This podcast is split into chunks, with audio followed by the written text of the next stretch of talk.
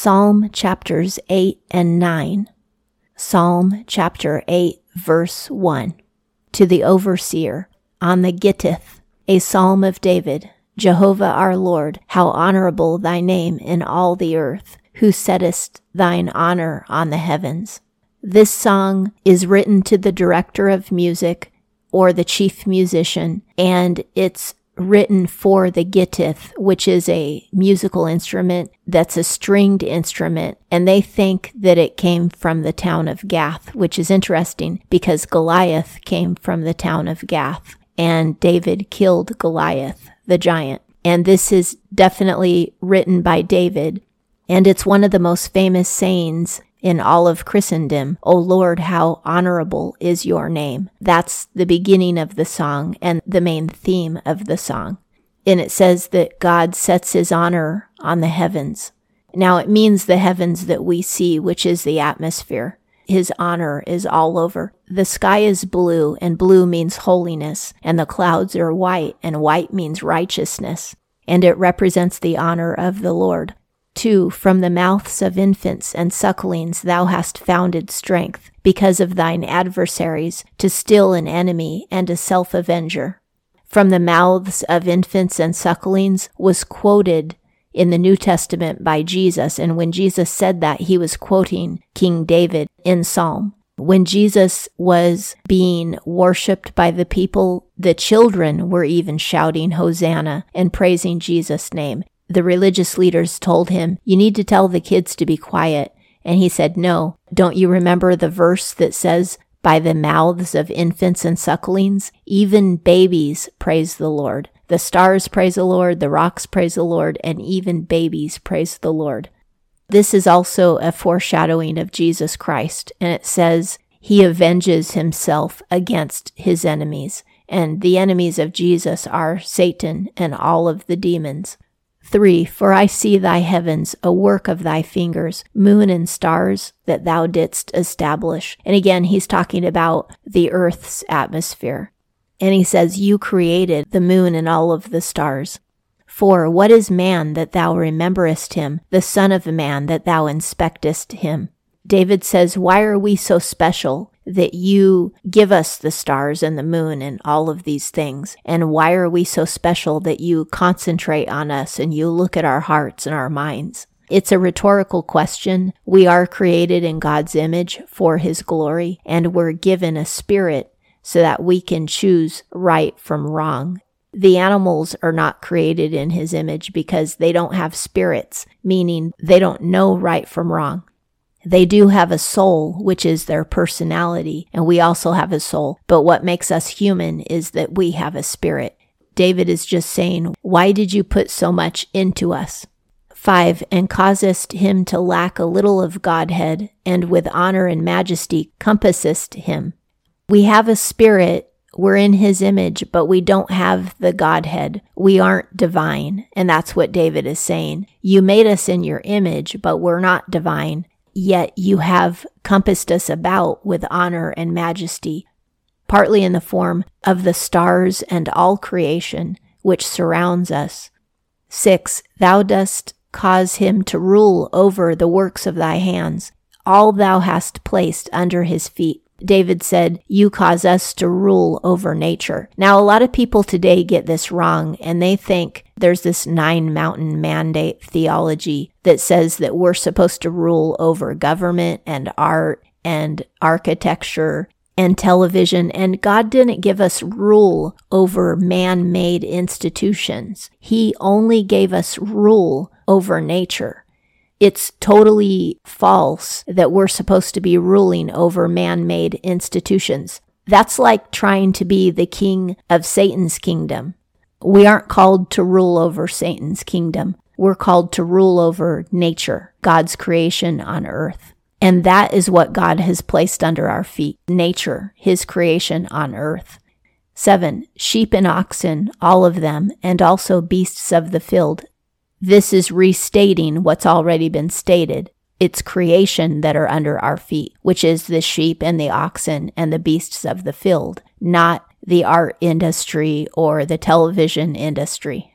a bird of the heavens and fish of the sea passing through the paths of the seas. So we're over the birds and the fish. We're not over government or over education either. nine. Jehovah our Lord, how honorable thy name in all of the earth. He ends the song on the same note that he began it on, which is simply extolling the name of God and saying that he is honorable over the entire planet. He is the one who should be honored by all of us. And that concludes Psalm chapter eight. Psalm chapter nine, verse one. To the overseer, on the death of Laban, a psalm of David, I confess, O Jehovah, with all my heart, I recount all thy wonders. This is written for the chief musician, which is the director. It's written by David, and the name of this song is On the Death of Laban. And he starts out saying, I recount all of your wonders, dear Lord. Laban means the son, so this song is about the death of a son, but it can't be about David's son because it's a song of rejoicing. So it could be about the death of somebody who David killed. It could be about the death of Goliath, who was a son of Gath, the town. two. I rejoice and exult in thee. I praise thy name, O Most High. He calls God Most High because there's nobody higher than God. And he says that he will praise him. three. In mine enemies turning backward, they stumble and perish from thy face. When the enemies of King David turned back, they turned back from God because God was with King David. So it's really God who they were afraid of, not David. And that's what David is acknowledging. He isn't saying, oh, I'm so bad, you know, everybody's afraid of me. He's saying, everyone is afraid of the Lord who is with me. four. For thou hast done my judgment and my right. Thou hast sat on a throne, a judge of righteousness. See how he extols the Lord as king rather than himself. He knew that he was called to be an earthly king, but he worships the eternal heavenly king. And he talks about the eternal king on the throne who created all of us rather than talking about himself.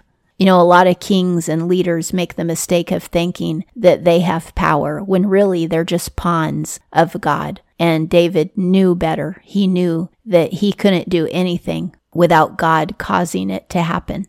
five. Thou hast rebuked nations. Thou hast destroyed the wicked. Their name thou hast blotted out to the age and forever. And the Lord did wipe out all of the Philistines during King David's time. And he had destroyed Egypt. He allowed Egypt to rebuild itself, though. But he had destroyed some of the pagan nations. six. O thou enemy, finished have been destructions forever. As to cities thou hast plucked up, perished hath their memorial with them. David says to all the enemies of the Lord, your cities have been destroyed forever. In David's time, he did take over a lot of pagan land in Canaan for the Israelites. seven. And Jehovah to the age abideth. He is preparing for judgment his throne. The great day of judgment is coming, and the Lord will abide on his throne forever. eight. And he judgeth the world in righteousness. He judgeth the peoples in uprightness. God himself is righteous. That's why he is able to judge us, is because he is perfect. nine. And Jehovah is a tower for the bruised, a tower for times of adversity. Whenever we're injured from attack, and this could be financial injury, emotional injury, social injury of all kinds, whenever we get injured, we can run to the Lord. He is a tower of refuge in time of adversity. And a tower is a place where you're safe, where nobody can attack you. So we are to run to the Lord. ten. They trust in thee who do not know thy name, for thou hast not forsaken those seeking thee, O Jehovah. Now that's a prophetic statement about Gentiles, because the Gentile nations never knew the name of the Lord, and yet they sought him anyway. So this is very prophetic because David wrote this long before Jesus ascended into heaven and the church began, and yet he's prophesying about the future church, which does include a lot of Gentiles. eleven. Sing ye praise to Jehovah, inhabiting Zion. Declare ye among the peoples his acts. Zion is where King David established his kingdom. It's within Jerusalem, and Zion is also the place where Jesus will return when he comes back to establish his kingdom on earth during the thousand-year millennial reign. Jerusalem encompasses Zion, and that's always been God's established place where he will set up his holy millennial kingdom. twelve. For he who is seeking for blood, them hath remembered. He hath not forgotten the cry of the afflicted. The Lord remembers anyone who wants to commit murder. He knows what's going on, and he also remembers those who are afflicted by the murderous people. God remembers the evil ones and the righteous ones, and he will bring justice to both. thirteen. Favor me, O Jehovah, see mine affliction by those hating me, thou who liftest me up from the gates of death. David says, Lord, save me from the people who want to kill me. Save me from the gates of death. fourteen. So that I can recount all thy praise in the gates of the daughter of Zion. I rejoice in thy salvation. David says, if you keep me alive, I'll keep praising your name. In the gates of Zion, which is where David's kingdom was set up, he would stand in the gates and praise the Lord. And we know he did this because he was a singer and he shared his music with everybody who he possibly could. So David probably did go to the gate and sing praises to the Lord. I'm sure he did that all the time because the gate is the town square, and that's where all of the most important transactions take place. So it would make sense that he would want to worship God there, in front of everyone. fifteen. Sunk have nations, in a pit they made, in a net that they hid, hath their foot been captured. So again, he's saying, the nations who are against God dig their own hole, and they dig their own grave. And he said they've been captured in their own net. sixteen. Jehovah hath been known, judgment he hath done, by a work of his hands hath the wicked been snared. Meditation, Selah. Since the direction Selah comes after the word meditation, I can see why a lot of people think it means stop and listen, but meditation means stop and listen, so that would be a repeat, and that's why I think Selah is some sort of different musical direction. And David says, everybody knows who God is, even those who hate the Lord know who he is, and by the works of the Lord are the wicked captured. seventeen. The wicked do turn back to Sheol, all nations forgetting God. Anybody who doesn't obey the Lord is eventually going to die. eighteen. For not forever is the needy forgotten, the hope of the humble lost to the age. The Lord allows us to suffer for a time for his glory, to test our faith, and to be a testimony of his own suffering on our behalf. But we won't suffer forever. Will either eventually be restored in this life like Job was, or will eventually go to heaven and get all of our restoration there, just as Lazarus, the poor man, was restored in the parable that Jesus taught. nineteen. Rise, O Jehovah, let not man be strong, let nations be judged before thy face. David is saying, please judge all of the nations, make yourself known among the nations. twenty. Appoint, O Jehovah, a director to them. Let nations know they are men. Selah. When he says appoint a director, I don't think he's asking for a king for all of the nations. He's not asking for a one world order because the Bible consistently talks about the sovereignty of all nations and that God made multiple nations for a reason. He didn't intend that all of us would be under one nation. However, it says, give them a director and let them know that they are men. How could a human king remind us that we're men? I think this is talking about Jesus. Jesus is the one who teaches us that we're human and we're not God because he is God. And I think King David is prophetically asking for a savior for the world. And that concludes Psalm chapter nine.